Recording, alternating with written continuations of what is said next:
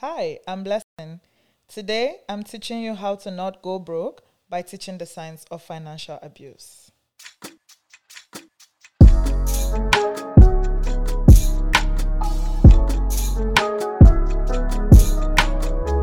Hi, everyone, and welcome to this week's episode of Don't Go Broke Trying. I am your host, Reni, and this is a podcast all about financial literacy and teaching you how to not go broke trying to live your best life.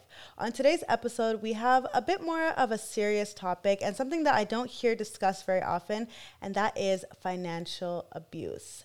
Financial abuse is something that happens quite often, especially in the black community, the African community, the Nigerian community specifically. So, uh, I brought on an expert today to speak to you all about it and to maybe t- help us identify some of the signs of financial abuse. So I'm really excited for this episode. This is a bit of a heavier episode, so maybe a trigger warning. Financial abuse would be the trigger warning, and domestic violence as well. So let's get into it. Hi, Blessing. Thank you Hi, so much for joining me. Thank you for having me. How are you today? Good, wonderful, actually. Good. Thank you so much for being here. Everyone, Blessing's actually in my accountability group. and She Blessing keeps is me on my toes. She's killing it. She's really killing it, and she's ki- crushing her money goals. So I'm It's very hard. yeah, It's hard. yeah. Don't make it sound like it's very simple. It's actually hard, Yeah. but it's doable. Uh, before we get into it, I just want to introduce you quickly. So Blessing is an internationally recognized expert in community mobilization, engagement, and research, and she's developed job descriptions, projects, keynotes, lectures, panel discussions, and conversations about a variety of topics. She is a black woman, a feminist, an advocate, a storyteller, and a community based researcher who brings her intersections and ideologies to the work she does, ranging from gender based violence to sexual re- reproductive health and rights, storytelling, research, and technology. There's so much more I could say about you, but I'm going to let you introduce yourself as well. But let's start off with the Reni Rated segment because this is how I start off all my podcast Okay. episodes. So, for those who don't know, Reni Rated are the products that I love products, songs, service, whatever you're really loving right now. So, what is something that is blessing rated right now?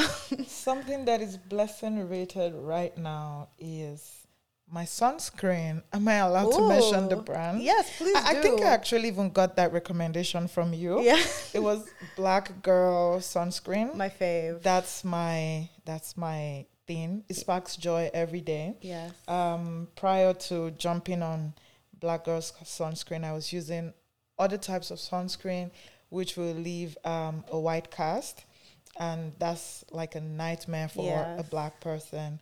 Like you know, I can't go out because I have this calamine lotion looking thing on my Looking face. like Casper the Ghost. But having, you know, since I jumped on the Black Girl sunscreen bandwagon, it's just been, you know, I see my skin flourishing more, yes, and that's you're my glowing. Reni rated thing right You're now. glowing right now. Thank you. The skin is skinning. Thank you. yeah, I know. Sunscreen is a game changer. Everyone, please put on some sunscreen. Yes, please. Yes. Even when you're at home. Yes, all the time, er, all day, every day.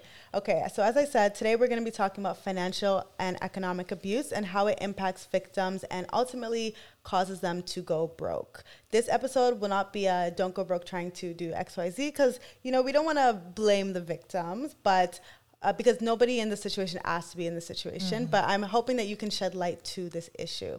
So if you could please introduce yourself a bit and tell us a little bit about you. Okay. Um, my name is Blessing Timidi Digha, and I'm 35. I turned 35 this year. I am from Nigeria, though I live in Canada here. I, hmm, what are the things I should tell you? Let's start from the very soft things. So I like cartoons. I like food, good food. Same. I I like my bed sometimes, you know. When the world is going haywire outside, my first instinct is to go to my bed and just lie down. So those are like the summary of things that bring me a lot of joy. Um, I'm a first child. I have one sibling, a younger sister. Um, my father is a pastor. Ooh. Every time I mention that, people are always like, Pastor's kid. Excuse you? So, yes, my father is a pastor, my mother is a teacher, and I grew up doing a whole lot of church things. I used to sing in the choir. Mm-hmm. A lot of people don't know that as a teenager, I recorded a gospel album. Oh wow! Look at Uh, you, blessing the singer. That's not in the market anymore. Um, I like sports. In secondary school, I used to be very active in sports. I used to run, play a lot of volleyball, do shot put. And now I try to keep very active. I then to the serious stuff. Mhm. So I identify as a feminist. I am a storyteller. I incorporate storytelling into my work. I actually even took courses on storytelling. And so I do a whole lot of storytelling in advocacy. I'm a community based researcher and um, I do a lot of advocacy.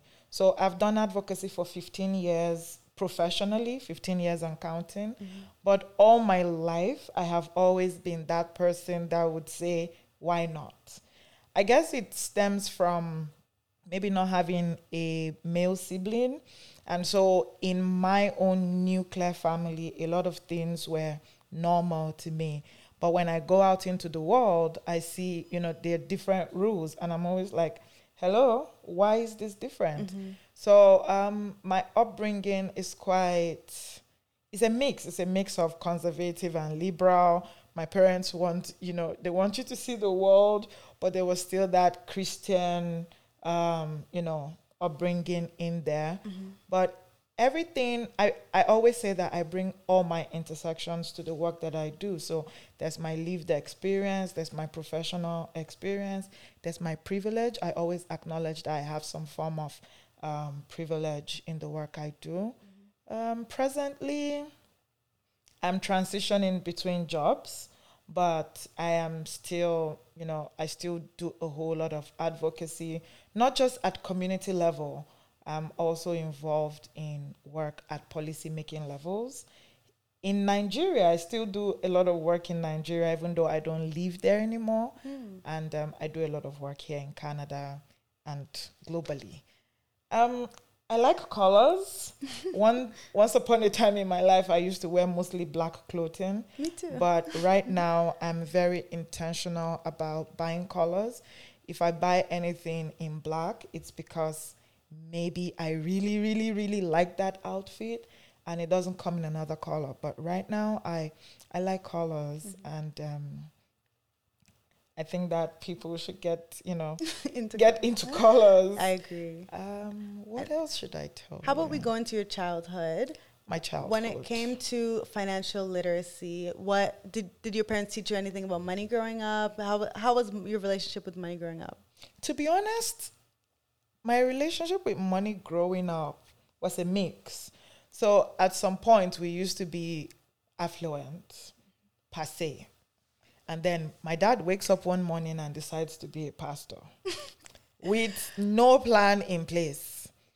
And so, and then there was this if um, a lot of people who grew up in Nigeria, especially in the north, you'd know about Savannah Bank, coupled with Savannah Bank running away with my parents' money. What's Savannah Bank for those who don't know? Um, Savannah Bank was one of the top banks in Nigeria some 20 something years ago. And one day just went defunct Ah. with people's money. And so one day we were here, and then the next day we're there. You know, a combination of the bank. I don't know if I should say closing down. Isha went with the money. we haven't been able to get it back years after. Wow. And then my father's decision to become a pastor, you know, God called him. And so even though there were no concrete plans in place, my guy just, God called me and I'm going to follow this call. And so um, my relationship with money, one day you're carefree about money, you don't really think about it. And then the next day, you're actually very conscious of money. But even at that, I will admit that there was still some privilege, you know, some cushion around that fear. Because my mother works. She still works still today. She's always worked. So my mother was able to cushion um, that fall. At some point, my father used to even get salary as a pastor. He doesn't anymore, but at some point he used to. So there was that cushion, but it wasn't like before, you know, and things had to change.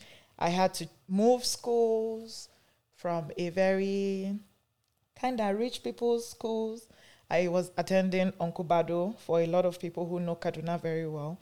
And then the next day, I had to attend Kaduna Capital School. Funny enough, um, the school I changed to used to ace the private school. So I left private school and, you know, came to public school. A lot of our decisions, you know, had to change. Our lifestyle had to change. I had to go live with my grand aunt who had a house full of boys and, you know, we all grew up together and all that. So one day I'm carefree about money. The next day I developed fear around money. Mm-hmm. And that fear actually lasted till like 2018 to be honest because wow. i would always be scared that something would go wrong and i would you know find myself in a very precarious situation so um, even though you asked me if my parents ever taught me about money mm-hmm. i won't really say my parents taught me about money but because i'm a first child i'm usually privy to a lot of conversations and you know, most times as parents, when we are talking, even though our kids are there, we think that they are not listening or they can't hear. So I'm there, my parents are talking, they are trying to make decisions, they're doing a scale of preference. And I'm there and I'm just picking, you know, those conversations. So it's not like anybody really sat me down mm-hmm. to say, this is how money goes, this is how stuff goes. But I just picked it up. And that's a very big issue in black families. Yeah. We don't really talk to our children about money, especially our female children. We don't talk to them about money. Even the simple um the simple basics about money, we budgeting, don't. you know, scale of preference. We don't do that. Mm-hmm. So yeah, nobody taught me. I learned I would say I learned on the job. Yes. I learned on the job of growing up. Yeah. And I think what you said about black parents don't teach their kids about about money, especially their female children, then it can lead to them c- getting into relationships and not, not, still not knowing anything about money, right? Yes. Yeah. Um, a lot of things that we do not learn or that we do not know, it always presents itself in our future.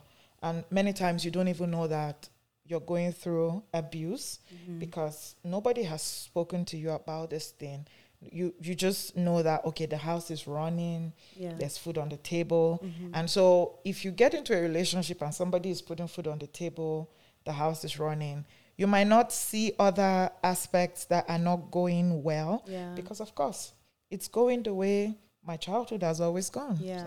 So. so. let's get into it about financial abuse. So when you first moved to Canada, you took a certification program for women who want to get into the community service sector, and your research topic was actually about financial abuse amongst immigrant women. So can you tell us what is financial abuse?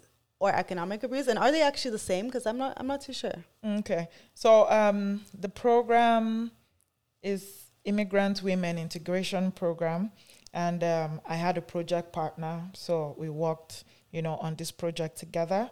And a lot of people use financial and economic abuse interchangeably. I've met people who say that they actually prefer to use economic abuse because it's same, it's less scary. Mm. But um, fina- financial abuse is kind of like a subset of economic abuse. Economic abuse is broader than financial abuse. And in simplest terms, I always like to say that financial abuse is, you know, a form of abuse when one person, mostly an intimate partner, mm-hmm. has control over the other person's access to resources. So financial abuse presents itself in someone making decisions over money, you know, making all the decisions. Um, a partner, mostly a partner, because we know that parents also perpetrate, you know, financial abuse.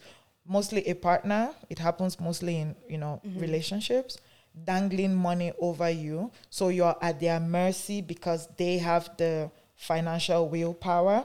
Financial abuse involves um, controlling a victim's ability to acquire, use, and maintain financial resources. So, but because when we talk about financial abuse, a lot of times people think, oh, it happens to just poor women. Yeah. But we have seen high net worth individuals who actually perpetrate financial abuse. So when your partner or when that family member controls your access to money or your use of money, your decisions over money, it's financial abuse. I like to put a caveat that there is a difference with one person being more prudent.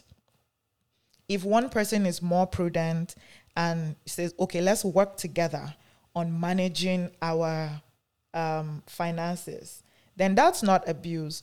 But when that person that is prudent now takes total control over the resources, mm-hmm. you don't have a say in those resources, even when you are you know a contributor to the resources then that's abuse yeah. because a lot of times people will say oh my husband makes more financial savvy decisions and then when you listen to them talk about it like um sis mm. that's not being financially savvy Mm-mm. this person is abusing you so these are the conversations you know we need to have um, we've seen it even in acquiring jobs. So we've seen instances where men or partners will say, "Don't take that job yeah. because there's a likelihood of you earning more than them." Crazy. They still want to Nonsense. have that. They still want to have that upper hand. Mm-hmm. Or we've seen instances where women submit their checks oh, yeah. to their husbands. And I actually I always like to use the word submit because when you use when you say give, people say, "Hey, it's husband now. You should give," but submit. You know, yeah. when you do your homework and you submit it to your teacher. So at the end of the month, when you have earned money, you submit your check to your husband. You don't have a say. We've seen instances where partners have joint accounts, and only one person has this has a say yeah. over the account, even though you both are contributing to the account. So you're both, you know, putting money into that account, but only one person is withdrawing money, only one person is making all the decisions. Excuse me? Mm-hmm. That's you should really should open your eyes. Yeah. And we've seen instances also where even when the money is in your account, because some people will say, well, I know people will say, okay, He's not collecting my money from me. My money is with me. But even when your money is with you, do you have a say over how that money is spent? You know, these are the signs to watch out for. It can be very subtle.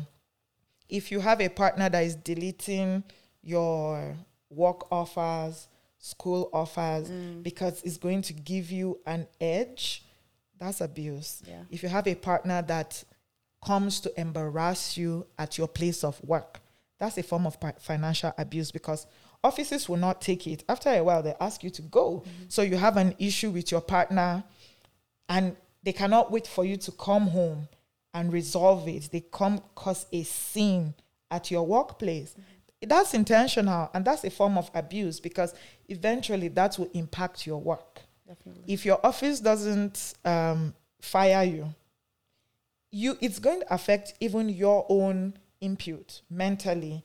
There you get you get ashamed. There's no how somebody will come and embarrass you at work that you will not be ashamed you yeah. know so these are the signs. A lot i see a lot of times people tend to see some signs of financial abuse as cute and it's because they don't know. So for example someone buys you a gift and partners do this a lot especially high net worth individuals, they buy you a car. The car is yours, but the car is in their name. Mm. And then when you have misunderstanding, they start to take back the car. They take back the phone. They take back all those things they have bought you. That's financial abuse. Mm-hmm. And that's why a lot of people, women especially, black women, stay in abusive relationships because one, there's shame, one, there's um, you're used to a certain lifestyle. One, they don't even have their earning power. In the line of my work, I have met women who will be decked in gold, but they have nothing in their accounts. Mm-hmm. We had um, focus group discussions here in Canada, and we met women, And these women were not even African women, so we can It's not even. It's not like it's an African thing. It's a woman thing, but it just affects black women more. We met women who whose husbands will give them money to go to the market, and then you must bring back the receipts. You must bring back the change. Mm-hmm. There are women who don't have phones because their husbands, you know, or their partners don't want them to have phones or want to limit their communication. When we were having those focus group discussions, we had women who would lie that they were going for something else entirely just to be able to attend those focus group discussions. So financial abuse can be very subtle. You will not see it coming. But I hope that as we have these conversations, you'll be able to reflect mm-hmm. or on your behalf or on someone else's behalf and see the signs ish. Yeah. So, and I know you often say that no abuse stands in a vacuum. So, does this mean that those who are physically or emotionally abused may also face financial abuse? Do they all go hand in hand, or yes. how does it, how does it work? Yeah, I always say that um, no form of abuse stands in a vacuum because sometimes we'll see people say, "Oh, he doesn't hit me." Yeah, but he's abusing you verbally or he's abusing you emotionally. He can also be abusing you financially. Because the, the problem is a lot of times when we talk about abuse, people only talk, people only, the first thing that comes to people's mind is he's beating her. Yeah. That's the only thing. You know, yeah. it, people, and I see it's a trend. People tend to minimize abuse if it doesn't have, if, if there are no visible injuries. Oh, he did not beat you. In fact, there are even the people that get beaten, you will hear, and but it's just a slap. Yeah. Somebody else uses belt, you know. And it's always like there's a scale to measure abuse. But abuse always works hand in hand.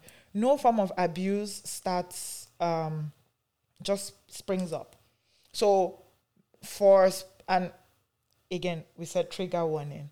For domestic abuse, nobody wakes up and just starts hitting you they, they there's a you know there's a roadmap that they have followed. So it's either it started from verbal and then they got to um, the, they, they got to the physical abuse. Sometimes it starts from the financial, gets to the verbal, and then gets to you know physical abuse. Other times it there's always it never happens in a vacuum. They work hand in hand. Sometimes it's emotional, it gets to financial, it gets to sexual and then it becomes physical. Mm. But they all work hand in hand. And it's very important that we have these conversations so that people can, you know, see the signs. Um, one thing that we noticed while working on financial abuse is that financial abuse is not really talked about on its own. It's usually mentioned under domestic violence, under physical violence. Oh, he beat him because of money. Mm. He beat her because she did not cook, or he, you know, it's always mentioned as a subsect of another form of abuse, but it's abuse that stands on its own, whether or not it graduates to, um, you know, physical violence. It's abuse that stands on its own.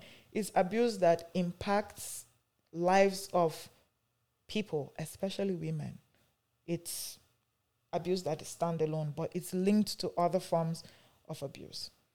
Ooh, okay. So if someone is listening to this right now and they're thinking, okay, some of these things you're saying kind of sound familiar, how do they know? Or what are the signs? I know you mentioned some of the signs, but what are the signs to identify that, like, I, I am being financially abused, or maybe my friend, somebody I know is being financially abused? What are the key signs that you, we look for? Can they make decisions on money on their own? I know that we all have people we defer to when it comes to money. Don't get me wrong. For example, at the beginning of the um, podcast, we talked about how I'm a part of the accountability group, and that's one group that I actually defer to, even if I don't say all my thoughts. Sometimes I want to make some financial decisions. I'm like, hmm, does this does this align with what we're doing on the accountability group? You know, we all have people that we talk to when it comes to money, either directly or indirectly. Mm-hmm. But can you make decisions on money on your own? Mm-hmm. That's one sign to that's one question to always ask yourself. Do you have to this example, I am sorry. Let me apologize in advance. If you have to go out with someone and you have to give them money to pay, Oh. to make them look good, Mm. I feel like this is gonna this is gonna shake some tables because this is a common thing, especially in the African community, right? Nigerian. I'll speak for Nigerians. I feel like this is a very common thing. Yes. that's one I know a lot of people they, they've seen it happen. Yeah.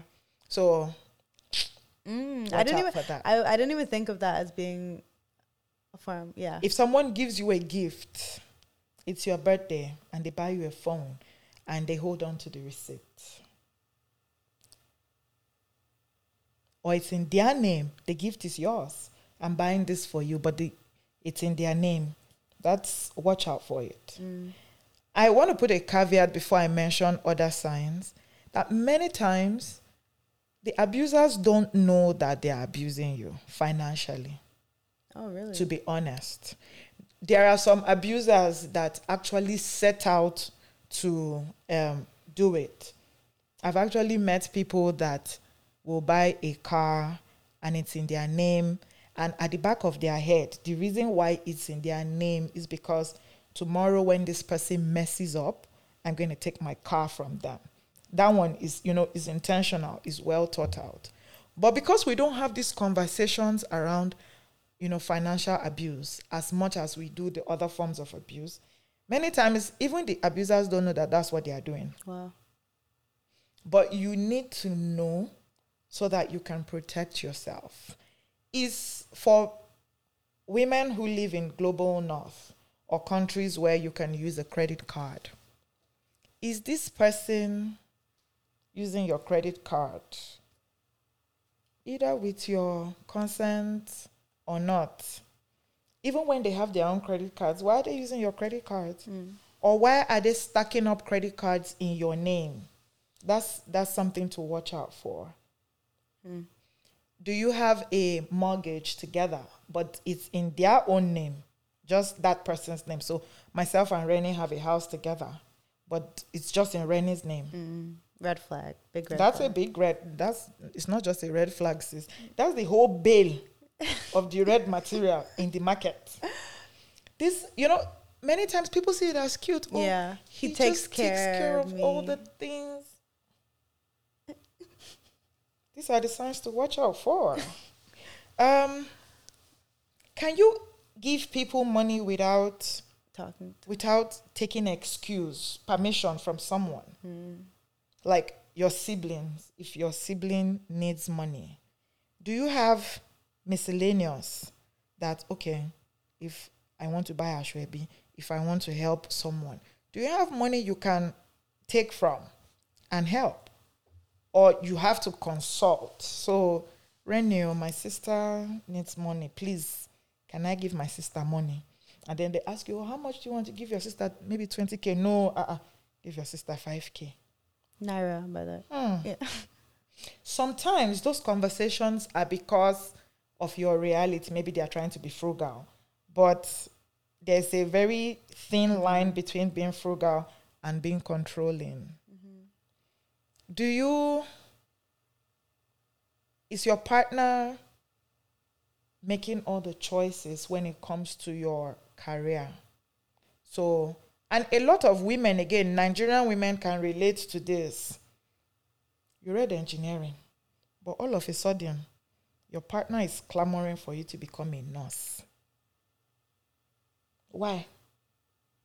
Is it because they think that nursing is actually good for you, or because nurses pay more? And these are the signs that are usually out there. Are they making you feel like you are very extravagant and so they have to make all the decisions? Are you truly extravagant? Mm. Are you? And if you are, do you think you cannot rein it in? You cannot bring yourself back to center. So these are the signs that we usually watch out for. Yeah. I think. I think society, as you said, kind of makes it seem like, oh, it's cute for the man Mm. to or the partner to take care of me, you know. So Yeah. if uh, they want my, they want all the, they want to control all the finances, sure, give it to them. But okay, now that we've identified that, okay, maybe we are in a financially abusive situation, how do we actually overcome it and come out of that situation? Because again, m- what if, again, all your bill, everything is in their name, your paycheck is going to their account and everything. How do we get out of that when, once we're in that situation? You might not like me for this response, but it has to be said. Women, and I'm hoping that for every woman, every lady, every young girl that will listen to this. Prioritize financial independence. My people have a saying. I'm trying to say it in English. It's in pidgin English, mm-hmm. which is a valid form of English anyway. Mm-hmm. This thing na our own. It different from this thing na my own. Prioritize financial independence. No matter how small, have something that is your own for yourself. Mm-hmm. And I speak not just as someone who have who has, you know, professional experience, but as someone who has lived experience with different forms of abuse, have something for yourself. It's okay to rely on your partner. Of course, I'm not a subscriber of having partners and then you are being suspicious of your partner. Yeah. But it's important. It is tantamount.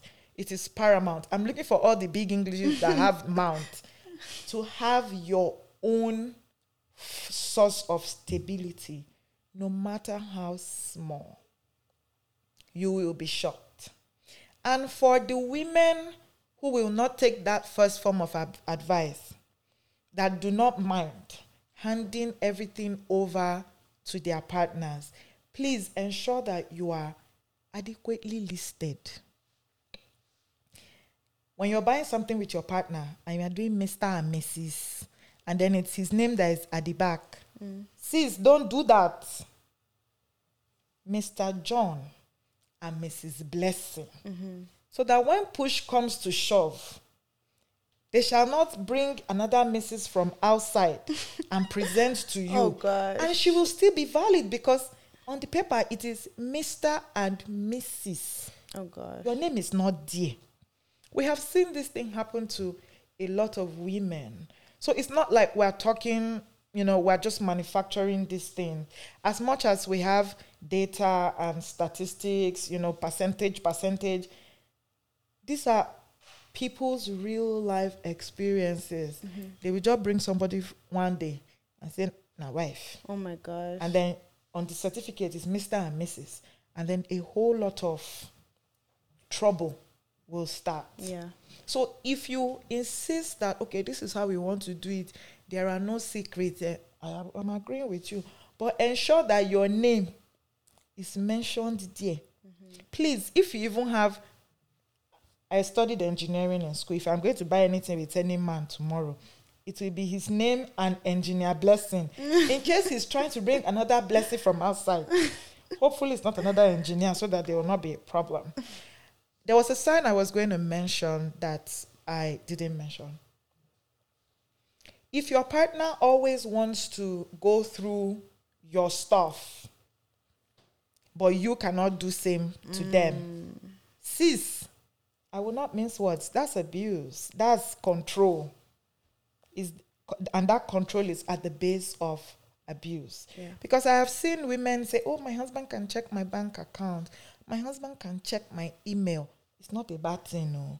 But can you check his bank account? Mm-hmm. Can you check his email? I've seen it play out many times. A hus- a partner, because people will say, okay, we're not married. Okay, partner. Mm-hmm. Irrespective of the type of partnership you're doing, they have access to all your stuff. They go through your phone, they go through your email, they know where you are keeping money inside the house. They know all those things, but you don't know theirs. Ah, yeah. That's a problem. Big problem. If you've never thought of it, think of it today. It's a big problem it's a very big problem. I had a woman, I have her permission to share this anytime I speak. She she was talking about her partner. She's like, he never hits me. He never talks to me anyhow. And she, you know, she just read it all out. Mm-hmm. And she said, well, he always checks my phone. He checks my email. He knows what goes in and out of my account. And by herself, you know, as she was talking, it dawned on her. And she's like, bless him. Mm. But I don't touch his phone. I don't know his, I don't read his emails. I don't know what's going into his account. And I sat down there because the reflection had already happened. So there was no need saying, sis. Yeah. And she's like, what? Mm-hmm. In fact, and she changed, you know, she tried to change her passwords and all that. Yeah. You have to learn to protect yourself.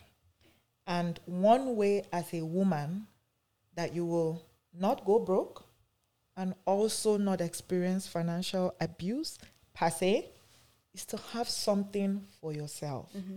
Even if you're a housewife, they give you money to cook soup. Sis, keep 1,000 for yourself. 500.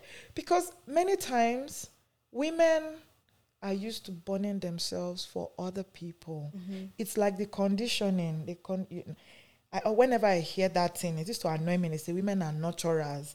And so you realize that you are nurturing every other person Except aside yourself. yourself. Mm-hmm. You are burning yourself. You are using yourself for firewood. And everybody is warm. The gag is many times women don't even know that they are not warm. We're just happy, you know, to do it. Mm. And then when voila happens, you just realize that, ah, nothing is remaining for me. Yeah. So please, always keep something for yourself. Reni has a question on Vex Vex money, so I'll leave that to her. but always, always protect yourself, no matter how small. Always protect yourself. Financial independence is key. Mm-hmm. Learn it. So if this person has control over your finances, you know that one of your plans will be how to mitigate that how are you going to stop that from happening? Mm. If you used to submit your checks to your partner, how are you going to stop, you know, submitting your checks how do without stop? it escalating? Yeah. The truth is, everybody knows their partner, even though you never know. People will shock you, especially men. They will shock you. but everybody know can you can envisage what your partner can kinda do, I would say, please, at this day and age, I don't expect that people, women don't have, let me face the women right now, don't have their own personal bank accounts. But then again, I've seen it many times. Mm-hmm. Please have your own bank account. Yeah. Let your money go into your bank account. Yes. Please. Please. We're begging you. It, uh, actually, yes, please. Yeah. Let your money go into your bank account. I was going to ask, what do you think about couples who only have a joint account? And like, I have no separate bank account for myself.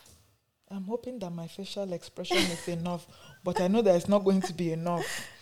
If you are a woman and the only account you have is with your partner, mm-hmm. sis, don't do that. Yeah. Please go and open an account.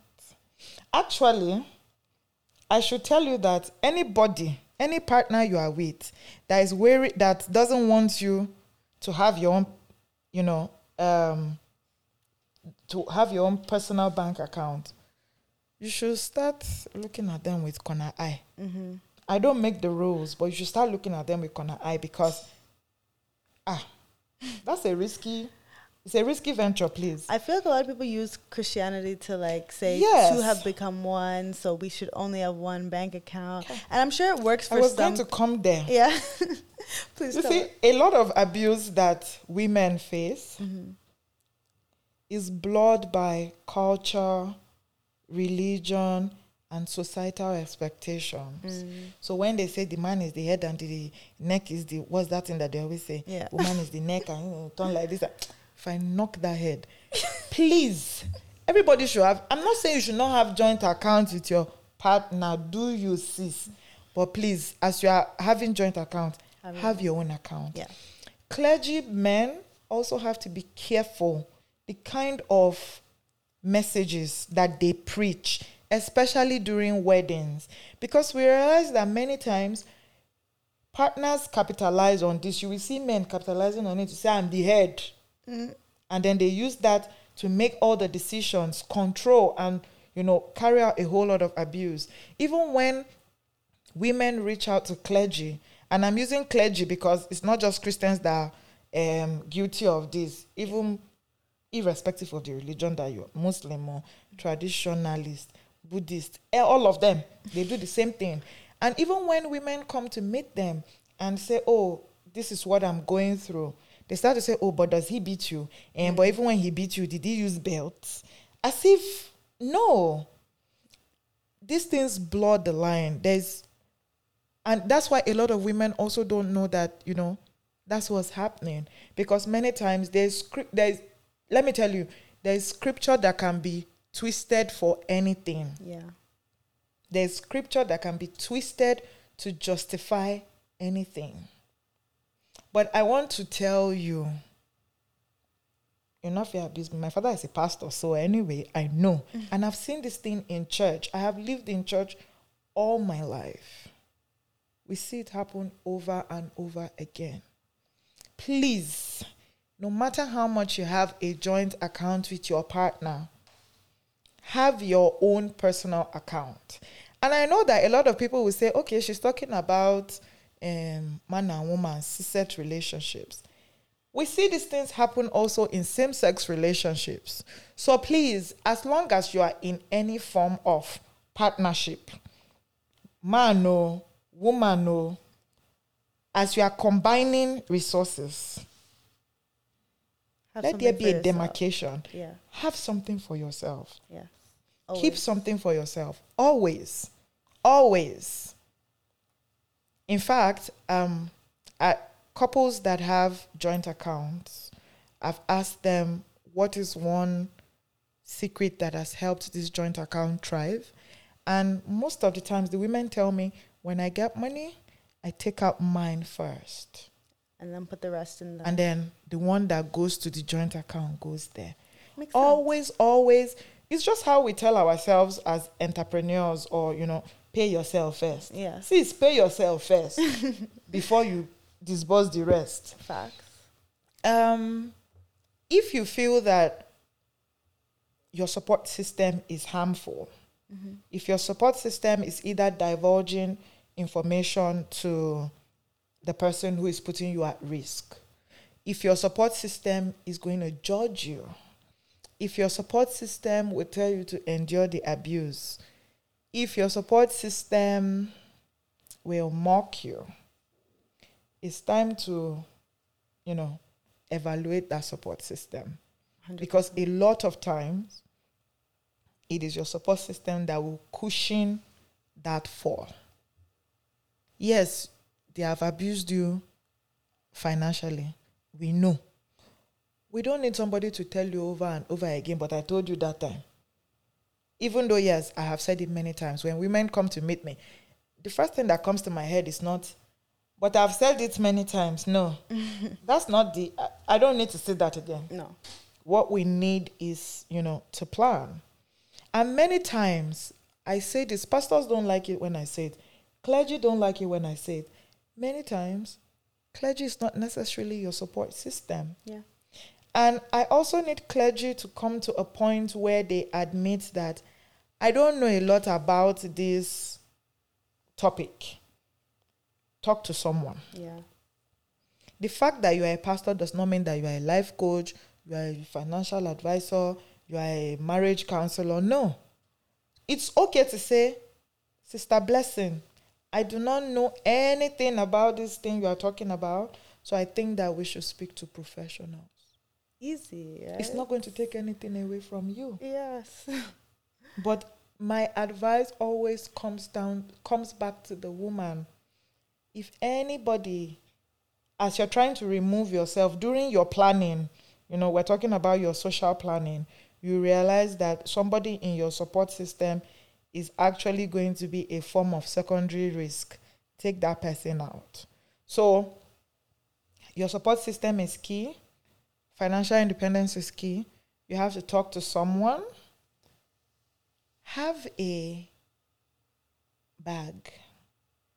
I used to volunteer for a shelter, and a lot of times we've had to remove women from precarious situations, and many times the women just leave with what's on their on their Mm. body. Have a bag, no matter how small. Just one set of clothing is okay. And your cards. That might be the because many times you have to leave. What's coming to your head is not where is my ATM card, where's my this. You just want to leave Yeah. have a bag. Once you realize that you're going through any form of abuse, please start planning. And not everybody has to know your plans, please. It can just be one trusted friend that you will tell. You might even have a code to say, if I call you on the phone and I say, rice is burning, it means come and get me. Mm. One person. Another thing I would tell women when you realize that you're in any form of abuse, financial, we're talking about financial abuse now, but any form of abuse that you're in, document. Document. I submitted my check to this person, XYZ. Document. Those messages is they are sending, threatening you. Document. Um, I was gonna ask when with the documentation, how do we prove financial abuse to the police if that if like is is this a criminal is financial abuse a criminal offense like the, like physical abuses for example? Financial abuse is is is criminal offense in some countries. Yeah. So let's talk about let's say Canada for example. How would we prove it to the police that we are being financially abused? It actually sometimes it depends on regions. Oh wow. Yeah, so some regions where we also in Canada here are beginning to just talk about financial abuse as a broad subject. Mm-hmm. So a lot of w- the conversation that was being had before was economic abuse. And economic abuse involves financial abuse, it involves housing, it involves security and all that. So and then elder abuse. But right now, we're beginning to have that conversation about financial abuse on a, as a standalone. So depending on the region, some regions have it are more, you know, receptive to talk to admitting that it's a crime. But I know that some offices, some unions actually help. Okay.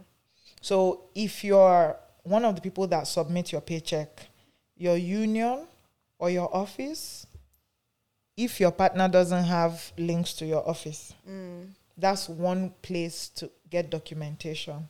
You can confide in your HR, you can confide in your union head, and they help you with that documentation. It always goes a very long way. If you have a doctor, especially if you're here in Canada, talk to your doctor.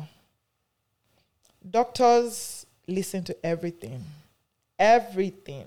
As much as people will say, oh, maybe it's just sexual violence that my doctor will listen to, maybe it's just physical violence. No. Doctors listen to everything. Mm-hmm. And they will ask you if you want them to write it down. So talk to your doctor. Any day you are with your doctor and you're alone, because we also see women who cannot go see their doctors without their partners sitting down there mm. and they want to hear everything. Even when there are certain things that should just be discussed with you, you know? If you're alone with your doctor, talk to your doctor. Let your doctor put it on file. Because many times when it comes to documentation, you don't, when you need that information, sometimes you can't remember Of course. who did I talk to. Where, do you understand? Yeah. But when your doctor has it, you can talk to your doctor. Mhm. And doctors are also allowed to report certain things. They can report on your behalf anonymously.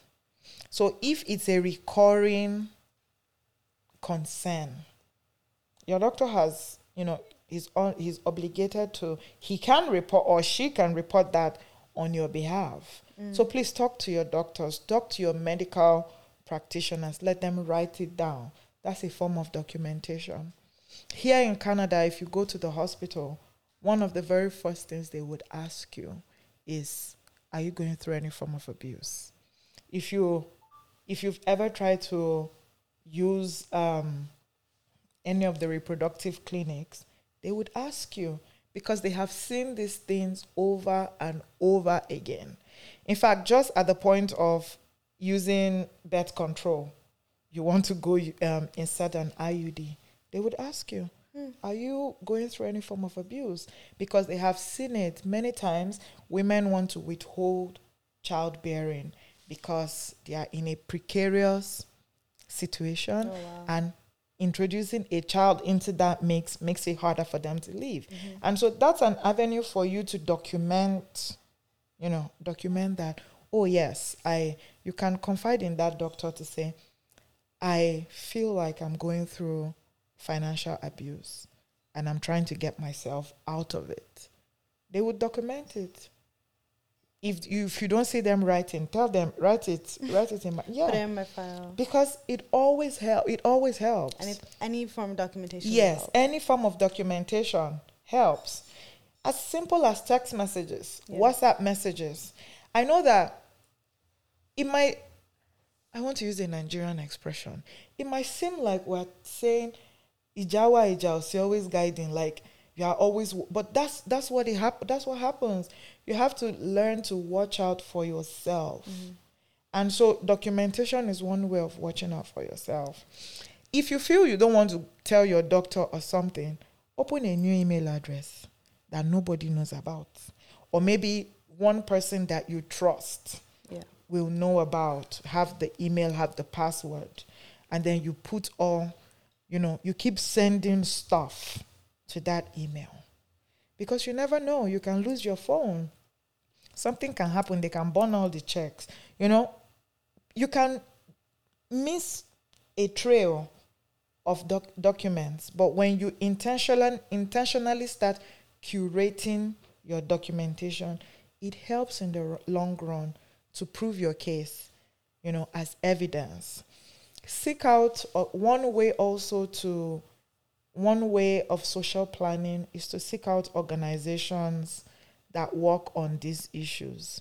And there are organizations i always tell people there are for every organization that will charge you money that will make you pay there are five organizations that will listen to you for free.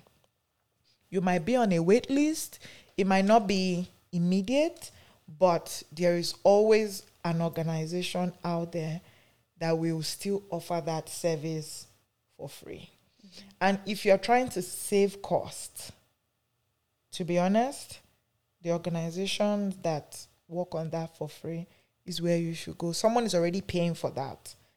Someone is subsidizing it so that you can access it. Use them. Because a lot of times people don't tend to uh, for lack of a better word respect things that are free. Yeah. but please if you are ever in a precarious situation that is not the time for you to start blowing money. Use those free resources at your disposal.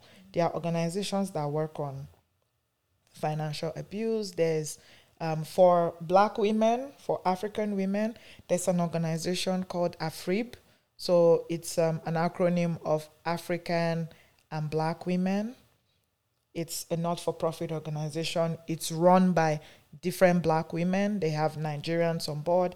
They have south africans. They have zimbabweans you know. That's an organization you might want to talk to. Even if they don't have the resources they would you know always refer you to other organizations. So for, save something for yourself. Independence. Your support system is key and as you are looking into your support system you can all weed out the people that are secondary risk in your support system. Mm-hmm. Document document. I cannot stress it enough. Document. Even if you told somebody verbally document have a journal put it in your email. I spoke to reni on the 6th of august and i told her how xyz you know, document, mm. take pictures. As soon as you notice that this is my reality, start to document. Organizations at your disposal. Please use your Google if you have a smartphone. Use your Google a lot. If you, because I know that a lot of us feel shame reaching out to say, This is what I'm going through. Use Google a lot or reach out and say you are asking on behalf of a friend. So a friend of a friend is going through XYZ. Mm-hmm. And the information will come out. There's information online. If you're on Twitter, type financial abuse, Yeah. type economic abuse. So much will pop up. a lot will come out. A lot. Yeah. Those four things are very key. Have a bag. I did mention have a very small bag Mm-hmm. that you can, if you have to leave, you Like just sling it. It's like your Vex bag, just like Yes, Vex money. like Vex money. I want to. So, I know we mentioned support and finding a support system. So, say I am the friend, and I see that my friend is going through something like this. How can I? What is the best approach for me to help a friend who I think is going through financial abuse? And I know you said planning is the best thing. This is very, it's very dicey hmm helping someone, especially if the person hasn't dipped it on their own.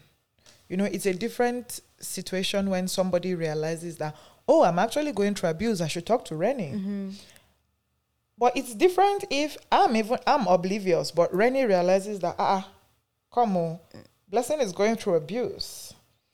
Depending on how your friend is going to handle it, there are people that you can talk to outrightly and say, blessing, I think that I feel that I'm seeing signs of abuse Yeah. in your relationship Hard and they will listen. There are people that you will tell that, and they will they will run away. and never They they don't want to. Yes, they cut you off.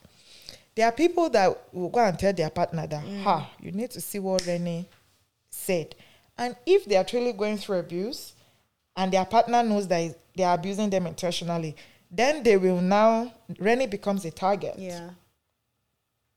First, they would bad, badmouth Reni, they will isolate you from Reni, and they can actually harm Reni. Mm. So it depends on your friend, you know.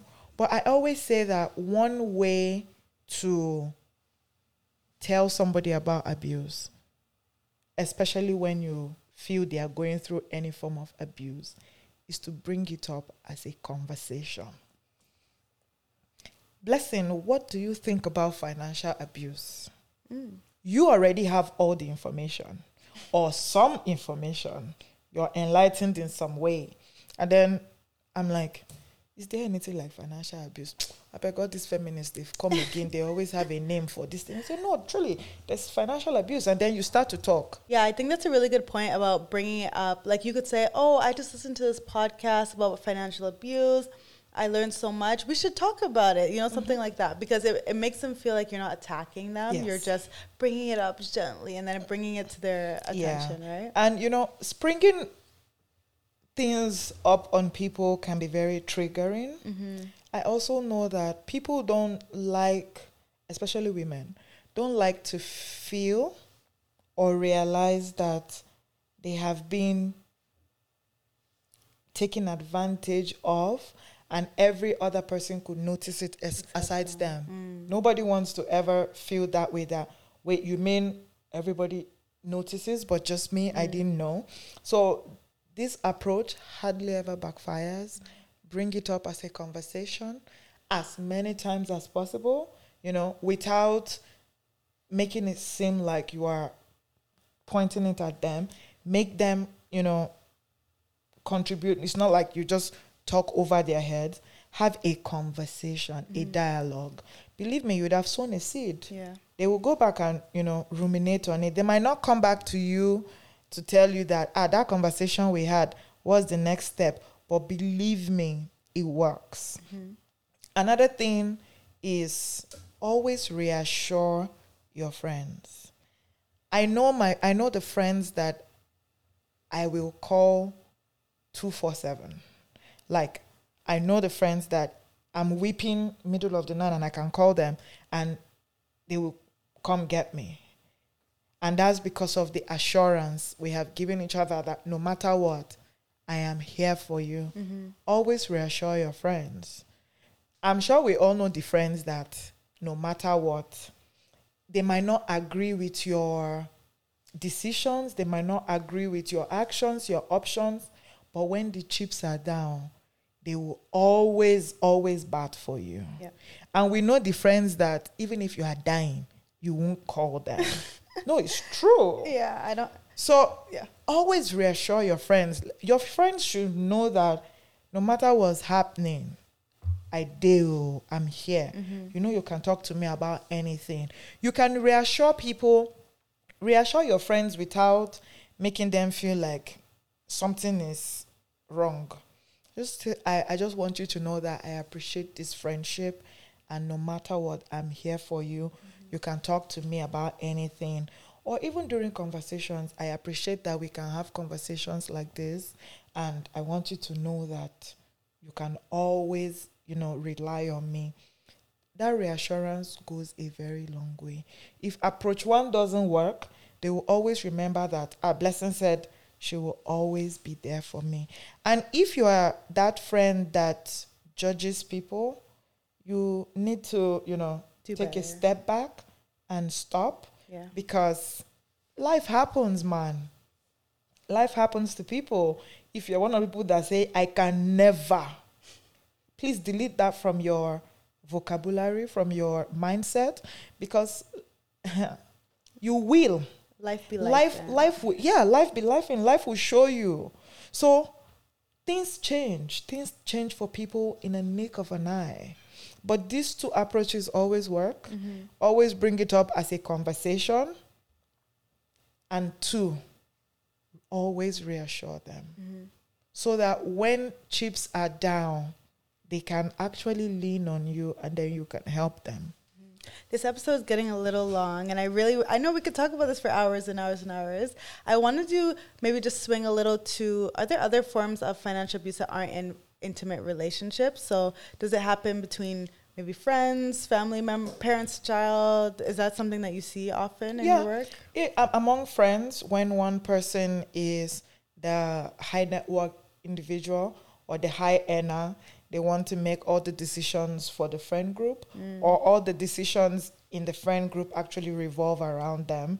So even if you guys, you, you can't even do something without their imp- without their input.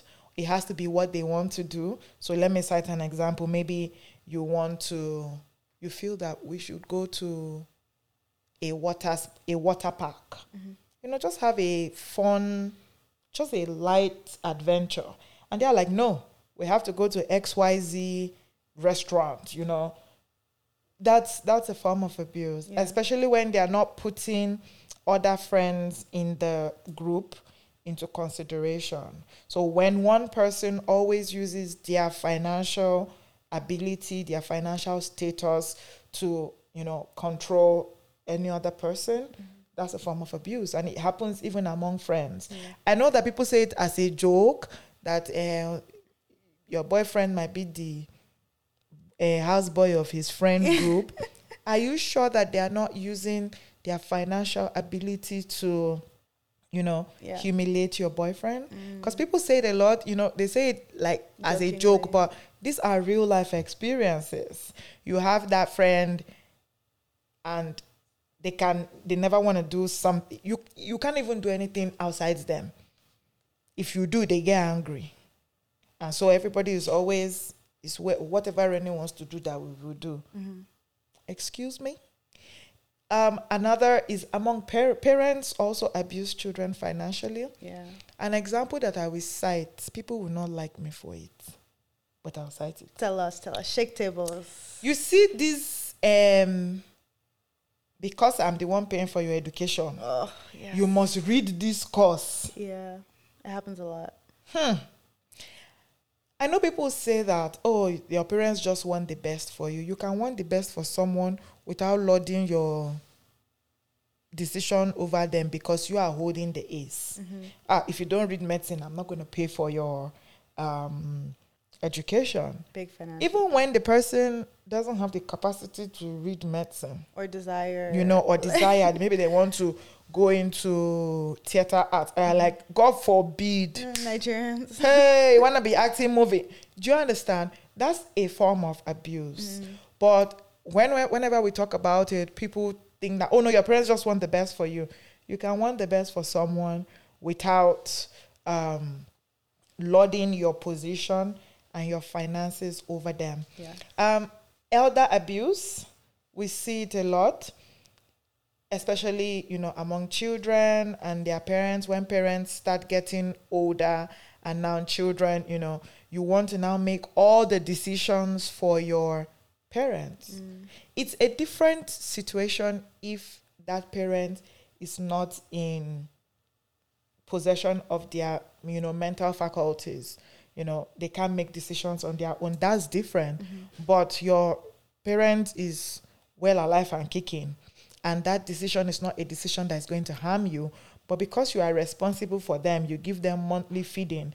You want to sit down there. Don't do this. Don't do that. I will use my, let me use my dad as an example. My dad is elderly. I do not expect my father to go and say, when I marry another wife now, because I know that it's me that is going to suffer for it as his first child. That one, if I say no, that's not abuse.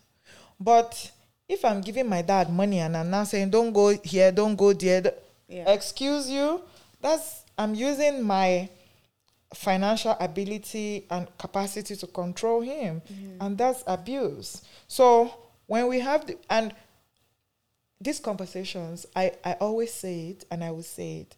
These conversations are very difficult conversations to have, even for me, because many times when I have these conversations and I see people nodding or I see the realization in people's eyes that this is what I've been going through, it's as much as I love doing the work, I seeing the pain that shows on people's faces, it stays in my head. So these are difficult conversations to have, but they are conversations that we must have. We must have them. And so, again, I would apologize if this is triggering, but I'm hoping that this helps you or someone in your life. Yes, thank you so much for telling us all of this. Uh, I have one final question. I'm not sure how to word it though, but Okay. I usually ask if there's one piece of advice you would give women to ensure, or the listeners, to ensure that they don't go broke trying to. Okay. Yes, I'm trying to word it, but you know what I Okay, mean. I know what you yes. mean. What would that piece of advice be? Watch out for yourself. Mm-hmm. That's the advice for today in line with this episode on you know financial abuse watch out for yourself and i will add watch out for the woman close to you. Yeah. because many times um, in my church we have this saying a prophet cannot see themselves. Mirrors cannot see themselves. Many times we are oblivious of our own experiences till someone you know points it out. So watch out for yourself sis. Don't burn yourself to keep other people warm and realize that the end product is ashes. You you are ashes. Nothing is there. You can keep people warm and also be warm. So always watch out for yourself and watch out for the other woman. Lastly i would say financial independence is key. No matter how small no matter how small watch out for yourself financially have vex money keep something for yourself Thank you so much, Blessing. I learned a lot from this. I will be making sure all of my friends listen to this, and I hope a lot of people gain something from this.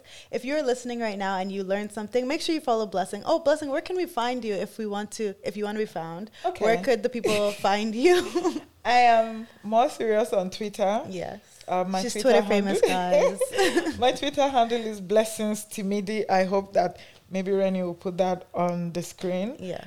um, blessings digha actually my Instagram, yeah, I post work, but my Instagram is more like the Fun place. yeah the fun part of my life. So if you are expecting to come and see me always talking on Instagram, it will not happen.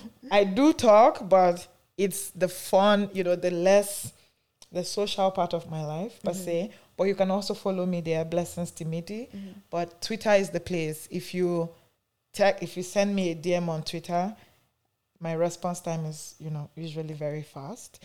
And even if you do not send me a DM, I have lots of threads. I'm always sewing threads, Yeah. you know, so there will always be something to learn on my timeline. So Yes. please follow me. Um, you can send me a DM and say, I heard you on Reni's um, podcast, and um, we'll give each other a thumbs up. Yes. So if you enjoyed this episode and you learned something new from it, please reshare on your Instagram story and on Twitter and tag at Don't Go Broke Trying at xoreni and at, and I'll leave Blessings handle as well. Tag us so that you can share the love and share with other people. Thank you so much for watching or listening. I hope that you enjoyed and I'll see you in the next one. Bye. If you enjoyed listening to this podcast, make sure to subscribe wherever you're listening and share this episode with a friend. You can continue the conversation on Twitter using the hashtag DGBTPod. This episode was produced by Seldom & Co. with music by Wonder Girl.